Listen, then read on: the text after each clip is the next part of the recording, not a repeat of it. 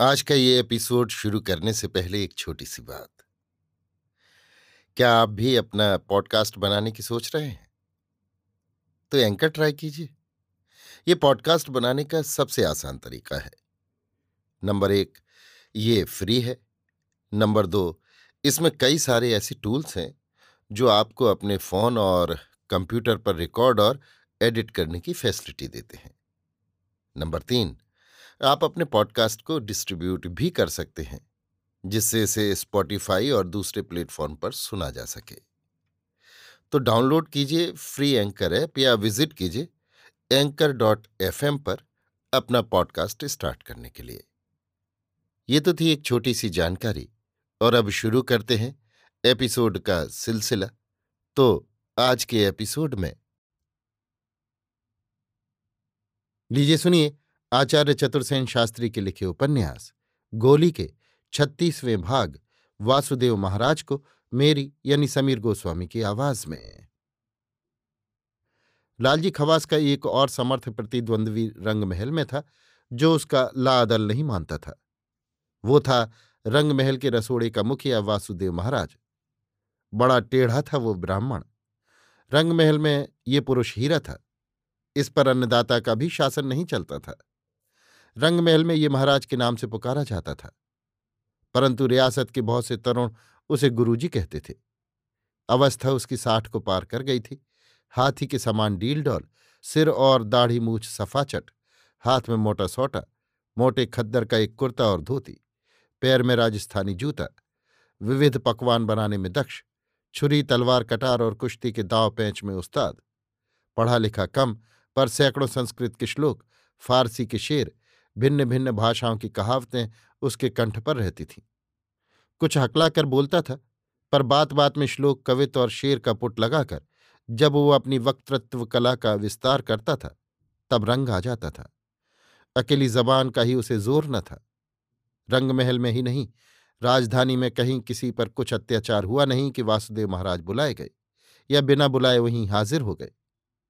अच्छे अच्छे व्यंजन बनाना और जिन पर प्रसन्न होने खिलाना उनका व्यसन था। राज्य से सौ रुपये माहवार मुशाहरा उन्हें मिलता था। पर यह तनख्वाह न थी, पेंशन थी, क्योंकि उनसे कामकाज की कोई बात नहीं पूछता था। नाम के वो प्रधान रसोइया थे, पर रसोड़े पर वो केवल देखभाल ही रखते थे। अपने हाथ से कोई काम नहीं करते थे। देखभाल भी मनमौजी थी। कुछ आवश्यक न था कि वो रसोड़े में हाजिर ही हों। बस उनके डंडे का प्रताप पुजता था। सब काम आप ही, आप सब लोग ठीक ठीक करते रहते थे। दीन दुखियों की सहायता करने तथा पक्ष लेने के कारण लोग उन्हें प्यार करते थे। नगर में बहुत से तरुण उनके शागिर्द थे, जिनके लिए उन्होंने अपने घर में अखाड़ा बना रखा था। वहाँ उन्हें वो कुश्ती तथा छुरी तलवार के पेंच सिखाते थे।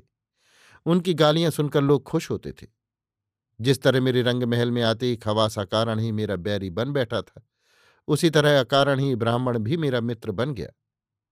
किसुन उनसे कुश्ती लड़ना और तलवार चलाना सीखता था। अच्छा बदन था किसुन का। वो वासुदेव महाराज को गुरुजी कहता और उनकी अच्छी सेवा करता था। वासुदेव भी किसुन को बेटा जी कहते थे। उससे मिलकर खुश होते थे। वासुदेव महाराज से मेरी भी पटरी बैठ गई। मेरे महल की ड्योढ़ी उनके लिए सदा खुली रहती थी। हम दोनों में शीघ्र ही घनिष्ठता बढ़ गई। हम दोनों ने एक दूसरे के विशिष्ट नामकरण कर डाले। वासुदेव मुझे चंपाकली रानी कहते और मैं उन्हें बाप जी कहती। बहुधा वो मेरे लिए कुछ ना कुछ खाने की वस्तु बनाकर लाते। एक रोज लाए करेले का मुरब्बा। हरे रंग की बिल्लौरी प्याली में रख कर बड़े सुचारू रूप से वो मुरब्बा मुझे पेश किया और उन्होंने कहा, चंपाकली रानी, देखो क्या नायाब चीज़ लाया हूँ तुम्हारे लिए। मैंने हंसकर नमस्कार किया। चौकी पर बैठते हुए बोले, देखो चंपाकली रानी, मेरे पास सोने चांदी के पात्रों की कमी नहीं। फिर क्या कारण है कि मैंने तुम्हें इस बिल्लौर की प्याली में ये नया मुरब्बा पेश किया? मैंने कहा यह तो सीधी बात है। एक तो करेले का मुरब्बा, फिर उसका असली रूप रंग। इसकी बहार इसी प्याली में प्यारी लग सकती है। भला सोने चांदी की प्यालियों में ये बात कहा? मेरा जवाब सुनकर वो ठठाकर हंस पड़े। बोले, जीती रहो जीती रहो। बड़ी जहीन हो। भगवान तुम्हारी उम्र दराज करे। लो, अब जरा चक्कर भी देखो। मज़ा करेले का भी कायम है और मुरब्बे का भी। एक रोज एक थाल कलाकंद ले आए और लगे कलाकंद की खूबियाँ बयान करने। मुझसे पूछा, तुम्हें बर्फ़ी पसंद है या कलाकंद चंपा कली रानी? मैंने हंसकर कहा, मुझे तो कलाकंद ही ज़्यादा पसंद है। कहने लगे तो चक्कर देखो कैसा बना है? एक डली मुँह में डालकर मैंने तारीफ़ की, बहुत उम्दा बना है। उम्दा कलाकंद की क्या पहचान है, बताओ तो? और बर्फ़ी तथा कलाकंद में क्या फ़र्क है, ये भी बताओ। अब मैं क्या बताऊँ, खा क्या पत्थर? इन बारीक बातों को भला मैं क्या जानूं? मैंने झेपते हुए कहा।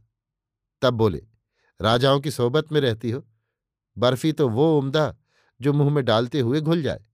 और कलाकंद उसका नाम कि एक डली दीवार पर मारो तो रवा रवा बिखर जाए। अब देखो तो जरा, इस डली में दाने का क्या उभार आया है? एक बार उन्होंने मुझे दावत दी। मेरे ही महल में विविध पकवान बनवाए। एक दो चीज़ें अपने हाथ से भी बनाई। बड़े शौक और प्यार से थाल परस कर मेरे पास लाए। ज्यों ही मैंने पूरी का टुकड़ा तोड़ा, तड़ाक से बोले, भैंस हो भैंस तुम चंपाकली रानी, बस देखने को ही चंपाकली हो, खाने की तमीज नहीं। मैंने घबराकर हाथ खींच लिया।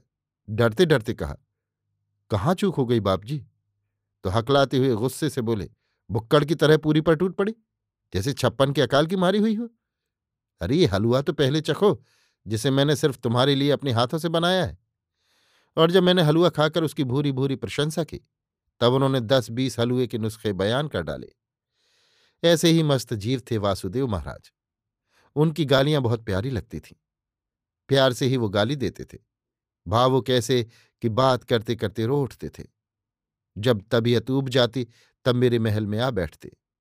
जब मेरे बच्चे हुए, तब उनका सारा ही प्यार बच्चों पर उमड़ आया। घंटों बैठकर उन्हें खिलाते, पेट पर उछालते। बहुत बार मैंने उन्हें रुपया, पैसा और भेंट नज़र देना चाहा, पर उन्होंने कभी मेरा दान स्वीकार नहीं किया।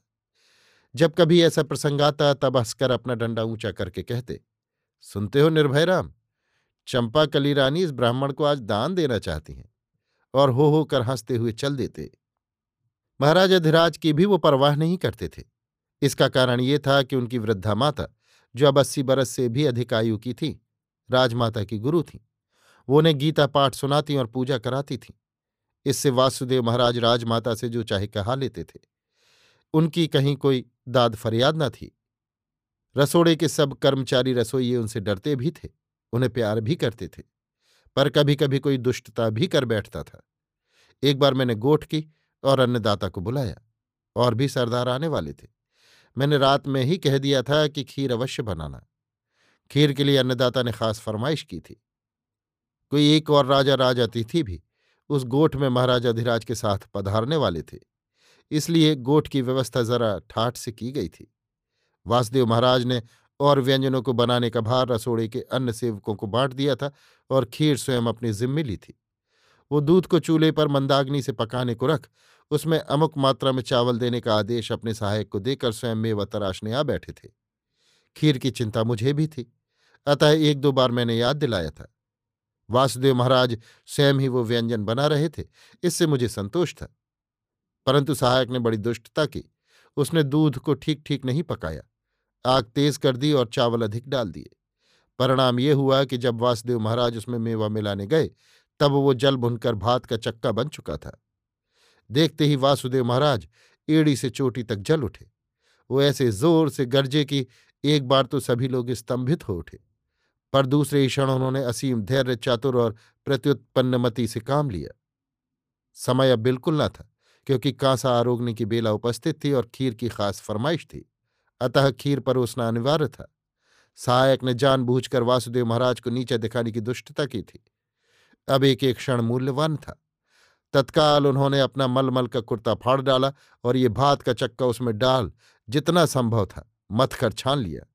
फिर ताज़ा मक्खन कढ़ाई में चढ़ा उसे भूना और मेवा डालकर अनपात से पका, केवड़ा, केसर, कस्तूरी आदि सुगंध डाल, चांदी की तश्तों में ढाल बर्फ़ में दबा दिया। फिर उस पर सोने के बर्क लगा दिए और जब तक दूसरी जिनसों की परसगारी हुई, वासुदेव महाराज ने खुद तश्तरियों में वो निराली खीर ले महाराजा धीराज के सम्मुख पेश की। हाथ जोड़कर अर्ज़ की, खीर हाजिर है अन्नदाता। महाराज ने मुस्कुराकर तश्तरी अपने मान अतिथि राजा के सम्मुख पेश की। अतिथि महाराज ने ज्यों ही चम्मच में खीर लेकर चखी, त्यों ही वाह वाह कह उठे। बोले, खूब बनी, लेकिन ये कैसी खीर कहलाती है? राजस्थान में विशिष्ट खाद्य पदार्थों के नाम अवश्य पूछे जाते हैं और उनकी तारीफ़ होती है। अतिथि महाराज के प्रश्न के उत्तर में वासुदेव महाराज ने खट से हाथ जोड़कर अर्ज़ की, ये घोटा खीर है, माई बाप। अतिथि ने भूरी भूरी प्रशंसा की और इस पर वासुदेव महाराज को अन्नदाता ने सरोपा दिया तथा वो घोटा खीर तब से राज्य के विशिष्ट भोजों में एक अनिवार्य और प्रसिद्ध खाद्य बन गई। ज्योनार बीत गई। अब वासुदेव महाराज थे और वो बदनसीब सहायक। प्रथम तो निर्भय राम से उसका भली भांति सत्कार हुआ और उसके बाद तो बस कुछ पूछिए मत। बहुत बार मैंने भी उसकी हिमायत ली, पर वासुदेव महाराज ने उसे ऐसा रगड़ा कि वह अधमरा हो गया। ऐसे ही थे वासुदेव पंडित। अनेक कठिन अवसरों पर उन्होंने मेरी मदद की। आवश्यकता होने पर वो सामर्थ्य से भी अधिक कर गुजरते थे। एक घटना सुनिए। दाता का स्वर्गवास हो गया और ठिकाना उनका खाली हो गया। ठिकाने का कर्जा चुकाने के लिए बहुत से फालतू सामान, जवाहरात और जेवर नीलाम किए गए। इन जेवरों में मेरी माँ की एक नथ भी थी, जिसकी कीमत तीन लाख थी। उन दिनों मेरी माँ रियासत में आई थी। उसने वासुदेव महाराज से उस नथ की चर्चा की। सुनकर उन्होंने कहा, दे लूँगा। ठीक समय पर जब नथ नीलाम की जा रही थी, तब महाराज भी आधम के जौहरियों का बंधा नियम है कि जब रियासतों में कीमती जवाहरात नीलाम होते हैं, तब वे चाहे बंबई, कलकत्ता, जयपुर कहीं के भी हों, गुट बना लेते हैं और थोड़ी घटा बढ़ी के बाद बोली नहीं बढ़ाते। लाखों का माल वे कौड़ियों में खरीद लेते हैं और पीछे माल बेचकर मुनाफा बांट लेते हैं। वासुदेव महाराज सब जानते थे। जब नथ पर बोली लगी, तब जौहरी लोग बारह हज़ार लगाकर रुक गए। आगे किसी ने बोली नहीं बढ़ाई। वासुदेव महाराज ने खड़े होकर बोली दी, साठ हज़ार रुपये सुनकर जौहरी चौंके। कानाफूसी की, यहाँ तक कि पचास हज़ार रुपया उन्हें देने को राज़ी हो गए, कि वो बोली न बोले। पर वासुदेव महाराज भला क्यों मानने लगे? हकला हकला कर लगे शोर मचाने। तुम चोर हो, उठाईगीर हो, जौहरी नहीं हो। अभी तो मैं तुम्हारी सब पोल खोल दूँगा। तुमने गुट बनाकर राज्य का लाखों का माल कौड़ियों में खरीदा है।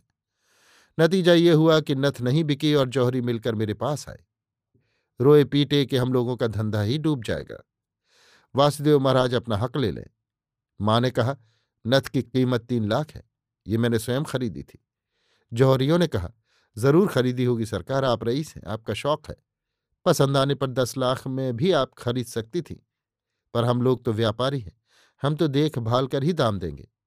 अंततः ये फैसला हुआ कि नथ लेकर फिर वासुदेव महाराज तंग न करेंगे और साठ हज़ार रुपया नकद देकर वो नथ खरीद लाए और मुझे दे दी। मेरे पास उस समय इतना रुपया न था। मज़ा ये था कि रुपया वासुदेव महाराज के पास भी न था। पर रुपया उन्होंने मुझसे मांगा ही नहीं, नथ ला दी। पीछे मैंने सुना अपनी जायदाद रेहन रखकर उन्होंने रुपया जुटाया। बड़ी कठिनाई से उन्होंने वो रुपया मुझसे लिया। वासुदेव महाराज के निर्भय राम की भी यशोगाथा कम न थी। उसकी भी एक घटना सुनिए। एक नए पुलिस के सुपरिंटेंडेंट आए थे। नौजवान और दिल फेंक। रियासत के दीवान ने अंग्रेज़ सरकार से इन्हें मांगा था। बड़ा रुआब और दबदबा था उनका। अच्छे और बुरे सभी लोग उनके नाम से कांपते थे। चोर डाकुओं के काल थे, पर लंगोट के कच्चे थे। किसी एक गरीब सिपाही की युवती स्त्री पर उनकी आँख जम गई। धीरे धीरे अपने अधिकार और रुपए के बल से उन्होंने उस पर अधिकार जमा लिया। गरीब सिपाही वासुदेव महाराज के पास आकर बहुत रोया पीटा। एक दिन बीच बाज़ार सुपरिंटेंडेंट साहब बहादुर को जाते देखा तो वासुदेव महाराज ने आगे बढ़ उनके घोड़े की रास पकड़ ली। हकलाते हुए कहा, आशीर्वाद हुजूर, आप तो राजधानी के माई बाप हैं। बदमाशों और गुनाहगारों को सीधा करना आपका काम है। पर मैंने सुना है कि उस बेचारी गरीब सिपाही की बीवी पर आपकी नज़र है। बड़ी खराब बात है सरकार। सुपरिंटेंडेंट साहब ये सब कैसे बर्दाश्त कर सकते थे भला? बहुत बिगड़े और दूर हट बूढ़े कहकर उन्होंने घोड़ा बढ़ाया। वासुदेव महाराज चिल्लाकर बोले अच्छा तो कान खोलकर सुन लेना। अब उधर न जाना, वरना निर्भय राम आपको राह दिखाएगा। और एक दिन उन्होंने मौकाए वारदात पर पहुंचकर सुपरिंटेंडेंट साहब की अच्छी तरह मरम्मत कर दी। दूसरे दिन वासुदेव पंडित को हवालात में बंद कर दिया गया। अतः तीन महीने वो हवालात में सड़ते रहे। जब बाहर निकले तब सीधे दीवान साहब के बंगले पर जा धमके। लगे चीखने चिल्लाने, दुहाई सरकार, जुल्म हुआ है। मुझ पर जुल्म। मुझ ब्राह्मण की भी सुनिए। दीवान अय्यर बूढ़े और गंभीर पुरुष थे। बोले, सुनूँगा पंडित, सौ बार सुनूँगा, पर फुर्सत होने पर। इस पर वासुदेव महाराज बोले, सरकार की जय जयकार। एक बार तो आज ही सुन लीजिए। और उन्होंने सारा मामला सुना दिया। फिर तो दिन निकलते ही रोज का उनका काम हो गया। जब दीवान जी हवाखोरी को निकले, तब सामने वासुदेव महाराज, दोहाई सरकार, सौ बार सुनाने का हुक्म हुआ है, अभी निन्यानवे बार सुनाना बाकी है। नतीजा ये हुआ कि दीवान तंग आ गए, मामले की जाँच हुई और सुपरिंटेंडेंट मुअत्तिल हो गए। मस्खरे भी वासुदेव महाराज नंबर एक के थे, उनके मज़ाक बेजोड़ होते थे। इसका भी एक उदाहरण सुनिए। मेरी तबीयत खराब थी, महीनों हो गए थे, ज्वर उतरता ही न था। चिकित्सा के लिए दिल्ली में दो चिकित्सकों की तूती बोलती थी। एक हकीम अजमल खां, दूसरे नन्हे वैद्य। डॉक्टरों की उन दिनों पूछ कम थी। नन्हे वैद्य एक हल्के फुलके कोई ढाई माशी के आदमी थे। वेशभूषा आकार प्रकार सब निराला था। मिजाज भी निराला था। दुबला पतला शरीर, ठिगना कद, छोटी सी खिजाब लगी दाढ़ी, बदन पर सफ़ेद अंग रखा, कमर में धोती और सिर पर गोल नुक्केदार दिल्ली फ़ैशन की पगड़ी। बगल में दुपट्टा या दुशाला, हाथ में चांदी की मूठ या मोटी छड़ी, बस यही उनका वेश था। बड़े मृदुभाषी थे, कवि भी थे और हर विषय में टांगड़ आते थे। दिल्ली की ललकती भाषा में बात करते थे। अब तो दिल्ली में न वो पगड़ी, न वो अंगरखा, न वो भाषा रही।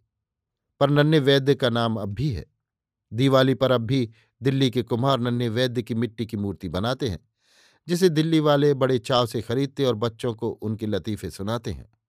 सुबह का वक्त था। वैद्य जी मेरे पलंग के पास कुर्सी पर बैठे मेरी नब्ज देख रहे थे। नब्ज देखते जाते थे और श्लोक पढ़ते जाते थे। ये उनकी आदत थी। किसुन अदब से पास खड़ा था और वासुदेव महाराज जरा फासले से चौकी पर बैठे उनके श्लोक पर अपने जोड़ तोड़ लगाते जाते थे। बीच बीच में नुस्खे में लिखी दवाइयों पर बहस भी चल रही थी। गिलोय, नीम की छाल, लाल चंदन, पदमाख ऐसा ही नुस्खा मुझे पिलाया जा रहा था। एक एक जड़ी की व्याख्या वेद्य जी श्लोक में कर रहे थे। बात की बात में कुश्ती की बात निकली। नन्हे जी ने अपने स्वभाव के अनुसार कहा, बचपन में अभ्यास किया था, अब छूट गया, पर शौक अब भी रखता हूँ। ऐसी बातें वासुदेव महाराज चुपचाप सुनने के आदि न थे। बोले, तब तो आप गुणी और पुराने कद्रदान हैं।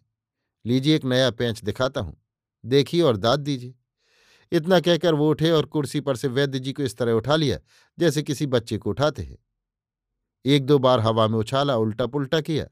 कहीं पगड़ी, कहीं दुपट्टा और कहीं दाढ़ी। वैद्य जी लगे हाथ पैर मारने और छटपटाने। दो एक बार उलट पुलट करने के बाद वासुदेव महाराज ने वैद्य जी को आहिस्ता से कुर्सी पर रख दिया। सिर पर पगड़ी और गले में दुपट्टा रख दिया। फिर अपने आसन पर बैठते हुए कहा, कहिए, है ना निराला पैच? कहीं देखा ना होगा? वैद्य जी श्लोक पढ़ना भी भूल गए और कुश्ती की उस्तादी भी। कहने लगे ये तो दैत्यों का पैच है। भगवान बचाए आपसे। हँसी से मेरा बुरा हाल हो रहा था और किसुन गुरुजी गुरुजी रट रहा था। परंतु वासुदेव पंडित मौज में थे। एक से एक बढ़कर कुश्ती के पैच बताते चले जा रहे थे। उसी प्रकार हकलाती हुई निराली भाषा में, ऐसे ही थे वासुदेव महाराज। अभी आप सुन रहे थे आचार्य चतुर्सेन शास्त्री के लिखे उपन्यास, गोली के छत्तीसवें भाग वासुदेव महाराज को मेरी यानी समीर गोस्वामी की आवाज़ में।